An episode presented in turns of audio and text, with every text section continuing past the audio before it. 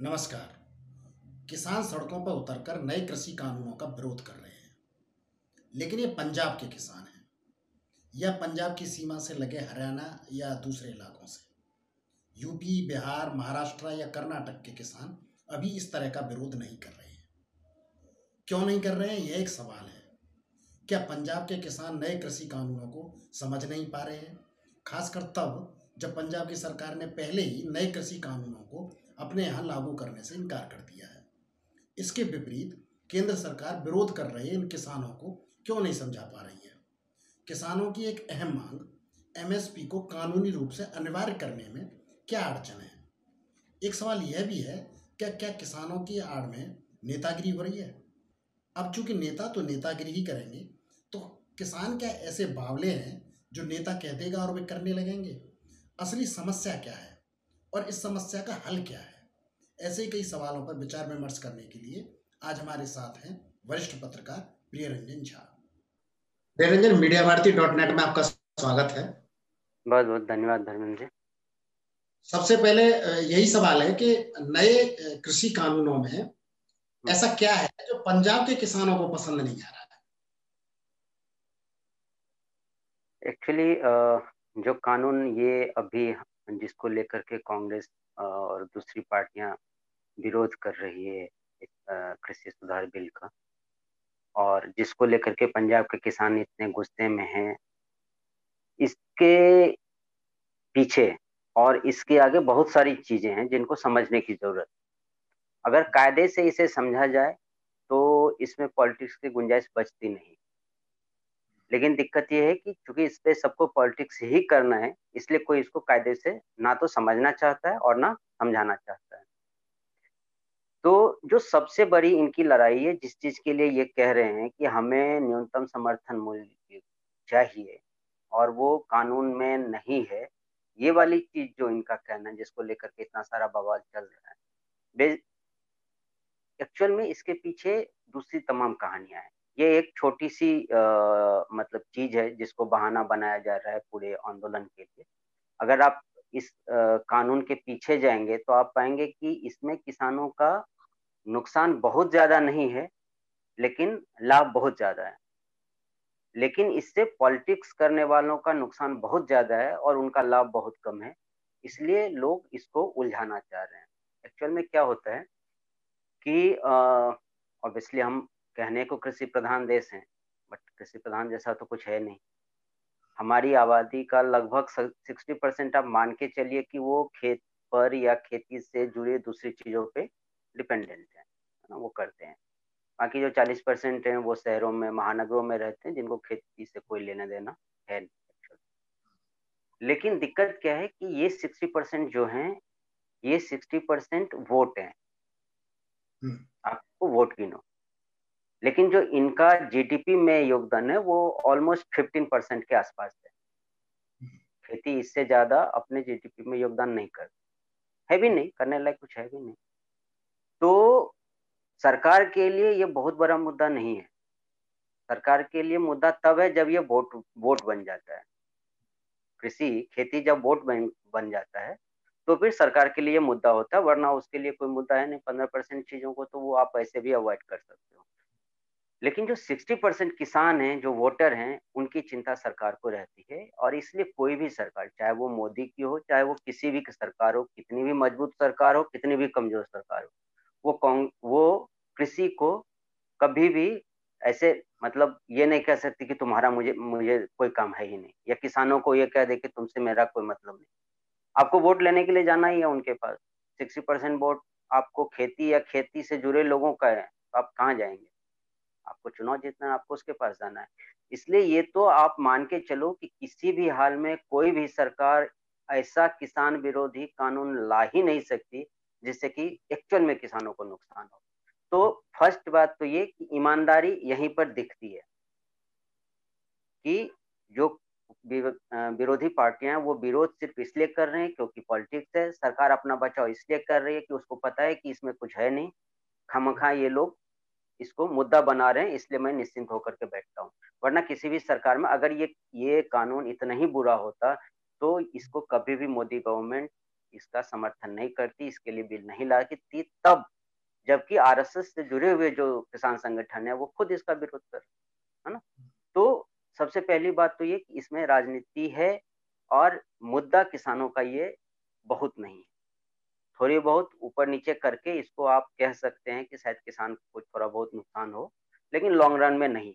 MSP जो सामान्य व्यवहार है उसमें एमएसपी पे दरअसल एमएसपी से कम ही दाम मिल रहा है ज़्यादातर जगहों पे।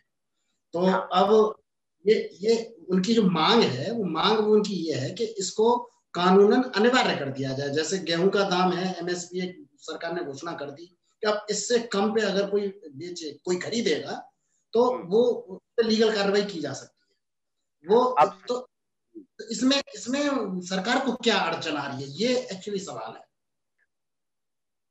एमएसपी एक ऐसी चीज़ है जो सरकार मतलब खुशी मन से नहीं देती आप ऐसे मानिए। ठीक है ना? सरकार को पता है कि किसान सबसे बड़ा वोट बैंक है और उस वोट बैंक को कोई भी सरकार चाहे वो नरेंद्र मोदी की सरकार हो, चाहे वो किसी की भी सरकार हो, कमज़ोर से कमज़ोर प्रधानमंत्री की हो, मज़बूत से मज़बूत प्रधानमंत्री की हो, कोई भी एमएसपी को छेड़ नहीं सकता। कोई नहीं छेड़ सकता। क्योंकि सबको पता है कि अगर किसान नाराज़ होंगे तो आप सत्ता में नहीं रह सकते। ठीक है? अब होता क्या है यहाँ पर जो इस अभी जो आप कह रहे थे कि एमएसपी क्यों नहीं तय कर देती तो एमएसपी तय करने से नुकसान किसका है? किसानों के लिए तो खुली मंडी है ना खुली अर्थव्यवस्था है। जैसे हम इससे पहले जब मनमोहन सिंह आए थे उन्होंने अर्थव्यवस्था खोला था उससे पहले क्या था? लाइसेंस राज था कोटा राज था। अब सब कुछ कोटा से था हर चीज़ के लिए आपको लाइसेंस की ज़रूरत पड़ती थी। उनके उन्होंने जब बाज़ार को खोला तो सबके लिए ओपन हो गया। सबके लिए ओपन हुआ तो क्या हुआ? नुकसान हुआ देश का? नहीं हुआ ना। तो प्रगति पे ही है ना। तो इसी तरह से आप इसको समझिए कि ये एक्चुअल में किसानों का खुलापन है। भारतीय कृषि कृषि जो बाज़ार है उसका ये खुलापन है उसको खोल दिया गया है। अभी तक जो लाइसेंस कोटा राज था उसको खत्म कर दिया गया। अभी तक जो बाउंड्रीज थी कि आप अपने मंडी समितियों में ही बेचेंगे आपको उन्हीं पंद्रह आढ़तियों से आ, मामला सेटल करना है उन्हीं के पास बेचना है वो चीज़ें खत्म हो गई। कहने का मतलब तो, ये है कि एमएसपी को मतलब अनिवार्य करने की ज़रूरत है नहीं। हाँ। बाज़ार की जो डिमांड के हिसाब से अगर देखा जाए तो उसको अनिवार्य करने से कोई खास फ़ायदा होने वाला नहीं है। कोई फ़ायदा नहीं होने वाला। अब सपोज़ करो कि अभी तक एफ़ खरीदती है सपोज़ वहाँ के मंडियों से अनाज मंडियों से। कल आप जाके खरीदोगे कोई अगर मान लो 125 रुपया जो है वो दे रहा है एक क्विंटल उसका आ, कोई भी अनाज का ले लो एक एक सौ सवा सौ रुपया दे रहा है। और धर्मेंद्र जाएँगे और वो कहेंगे, जी, मैं डेढ़ सौ रुपये क्विंटल देता हूँ आपको। खुला बाज़ार है, आप जाइए, खरीदिए, लेके चले जाइए। या आप किसान मंडी जाने की ज़रूरत ही नहीं है। किसान, लुधियाना का किसान अभी फरीदाबाद में आकर के आपको अनाज नहीं बेच सकता। उसकी ट्रैक्टर ट्रॉली वहीं पकड़ ली जाएगी, है ना? क्योंकि अभी तक कानून ये है कि आपको आपके ही अनाज मंडी के क्षेत्र में अनाज बेचना है। आप उससे बाहर नहीं जा सकते। समझ रहे हैं ना?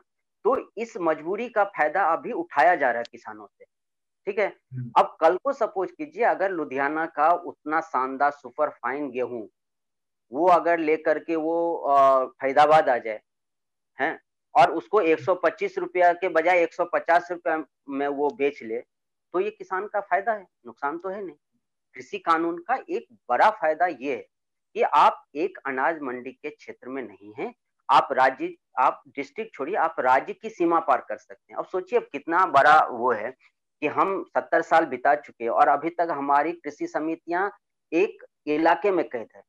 एक किसान जो है वो अपना अनाज अपने जिला अपने अनाज क्षेत्र मंडियों की क्षेत्र से बाहर नहीं बेच सकता। सरकार ने मोदी गवर्नमेंट ने इस चीज़ से आज़ादी दी है एक तरह से कह लो इस आ, किसानों को। और सबसे तो, इसका जो हास्यास्पद पहलू है वो एक जानने लेने वाली चीज़ है 2019 का जब आप घोषणा पत्र पढ़ेंगे कांग्रेस का तो कांग्रेस ने सेम बातें कही हैं। कांग्रेस ने कहा था कि हम आपको आज़ादी देंगे हम मंडी समितियों से आपको आज़ादी देंगे क्योंकि कांग्रेस ने तब माना था कि आपको पैसा नहीं मिल रहा है। वास्तव में पंजाब में अब कांग्रेस की सरकार है तो हम्म। आ, तो क्या फिर आपको ये लग रहा है कि ये सिर्फ़ विपक्ष की एक राजनीति हो रही है?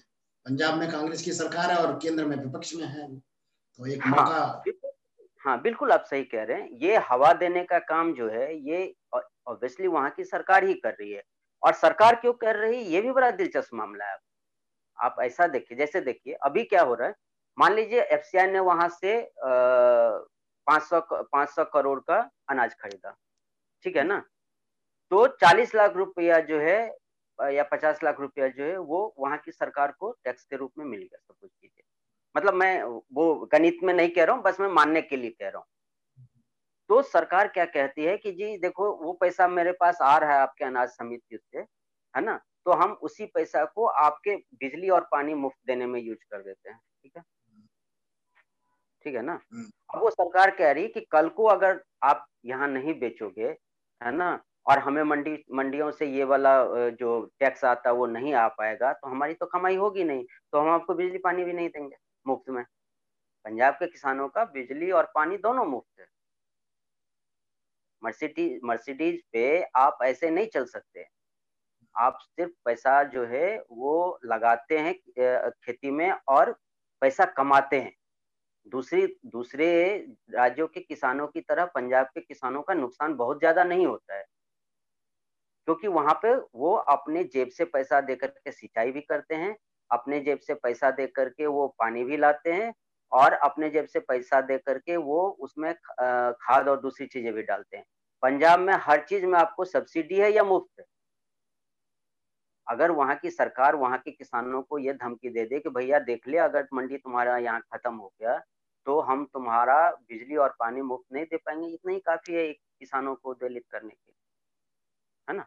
तो अब आप किसी भी तरह से किसान चूँकि बहुत ज़्यादा वो नहीं करते और अभी जिस किसानों की खैर बात हो रही उसको तो आप मान के चलिए कि कहा ही जा रहा है कि वो कांग्रेसी, कांग्रेस से जुड़े हुए लोग जो कांग्रेस कांग्रेस से जुड़े हुए लोग हैं, कांग्रेस की नेतागिरी उसमें चल रही है, उसमें और दूसरे लोग भी अभी आ गए हैं, अब तो वामपंथी भी आ गए हैं, योगेश ये अपने जो है इनको भी आप वहाँ पर देख सकते हो योगेंद्र यादव को भी आप उसमें देख सकते हो। तो अब तो ये बर्दा हो गया अब सब लोग इसमें अपना हाथ देखेंगे लेकिन पंजाब के किसानों का जब आप इस विरोध देखते हो तो वहाँ पे एक चीज़ जो सबसे बड़ी चीज़ है वो है राजनीति और बहुत कुछ यहाँ पर है अच्छा इसका दूसरी तरफ़ अगर हम देखें तो केंद्र सरकार भी इस ये जो रोष है ना इसको हम्म। कम करती हुई नज़र नहीं आती है। जैसे हालाँकि कृषि मंत्री ने कहा कि तीन दिसंबर को बातचीत होगी और हम्म।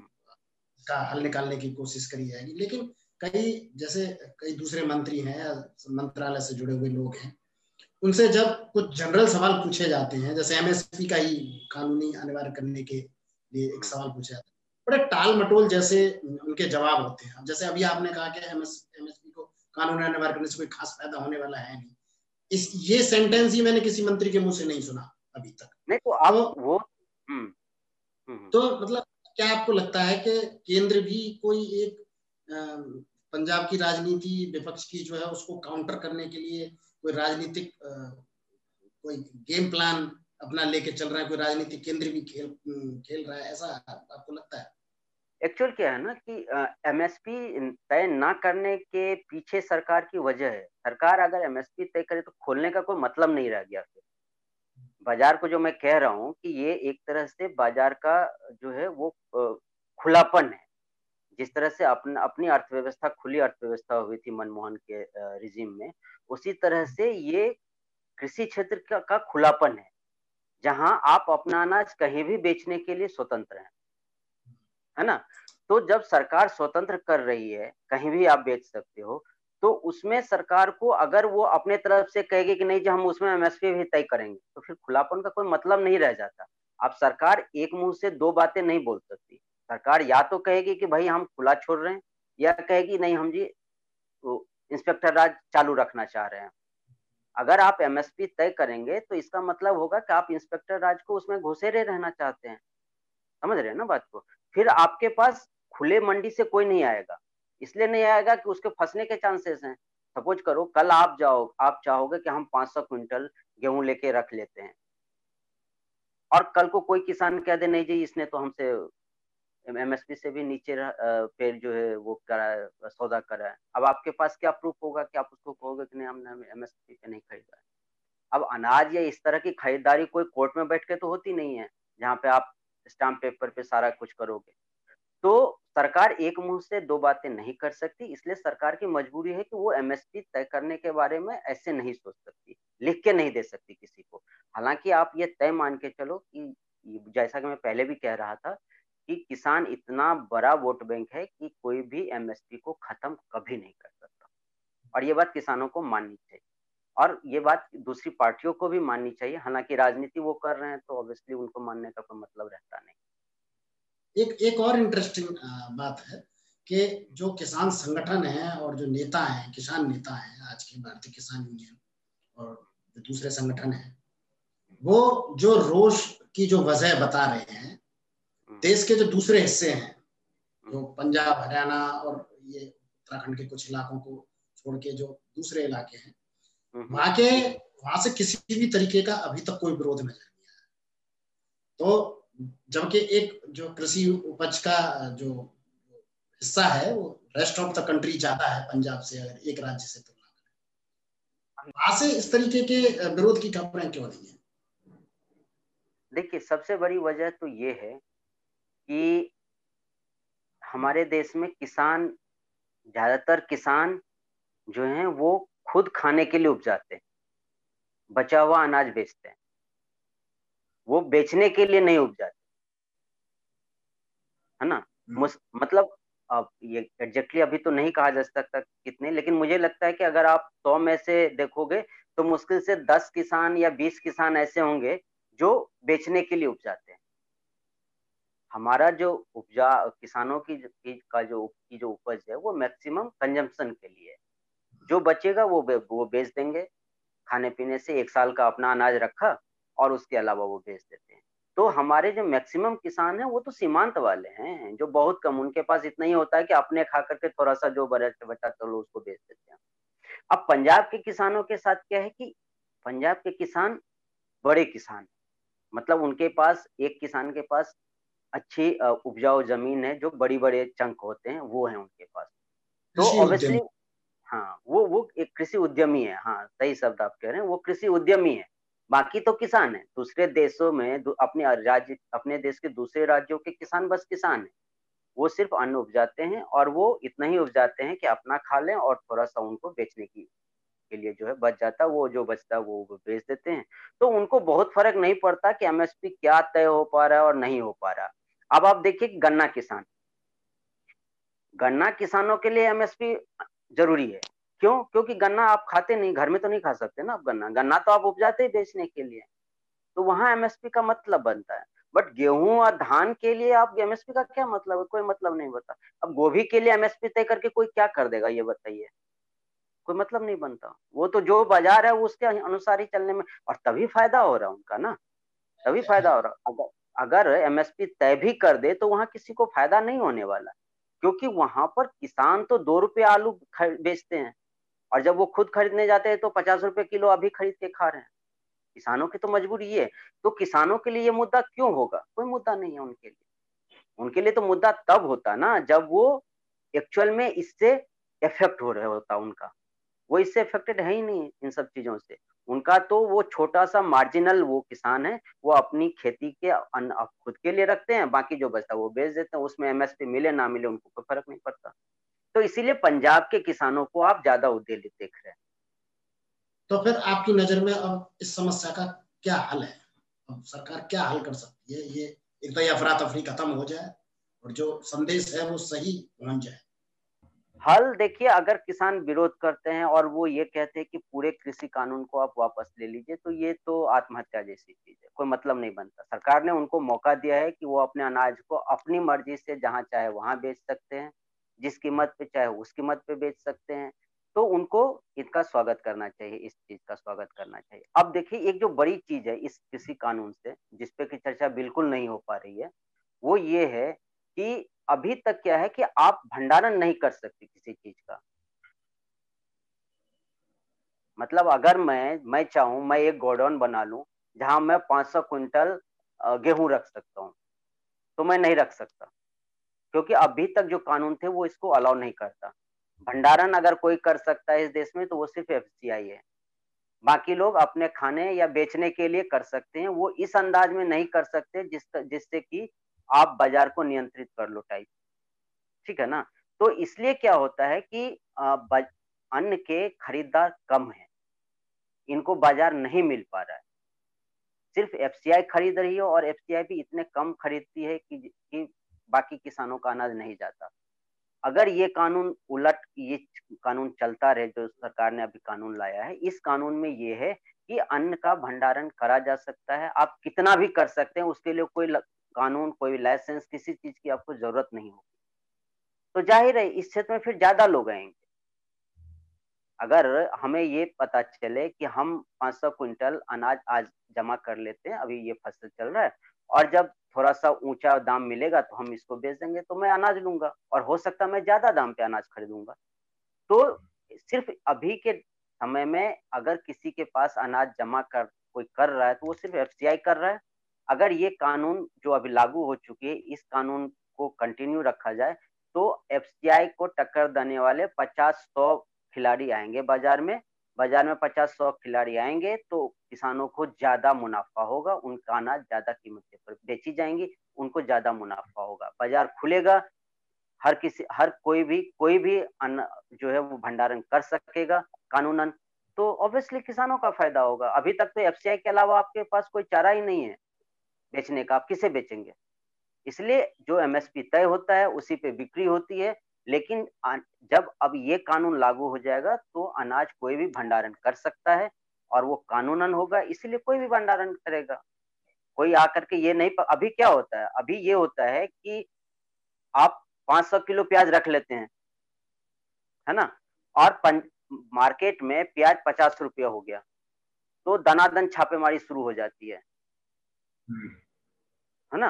और क्या होता है? दानादान छापे शुरू होते हैं और वो क्या होता है कि अजी आप तो इलीगल जमा कर रहे हैं।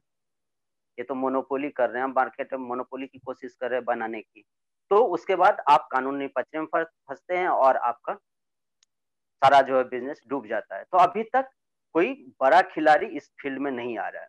अगर ये कानून चलता रहे तो बड़े खिलाड़ी ढेर सारे आएँगे, ढेर सारे आएँगे। तो अभी जो एफसीआई की मोनोपोली है, अभी जो अनाज मंडियों की मोनोपोली है, अभी जो राज्य सरकारों की मोनोपोली है, वो खत्म हो जाएगी। और शायद किसानों को तब ज़्यादा पैसा मिलेगा, क्योंकि जब पचास प्लेयर मैदान में होंगे तो जो बढ़िया देगा पैसा, किसान अपना अनाज उसके पास बेचेगा। तो फ़ायदा ज़्यादा है, नुकसान कम है। प्रियरंजन आपने आज की सबसे ज्वलंत समस्या के सभी पहलुओं पे हमारे दर्शकों के लिए प्रकाश डाला। आपने हमारे लिए अपना कीमती समय निकाला। इसके लिए आपका बहुत बहुत धन्यवाद। बहुत बहुत धन्यवाद धर्मेंद्र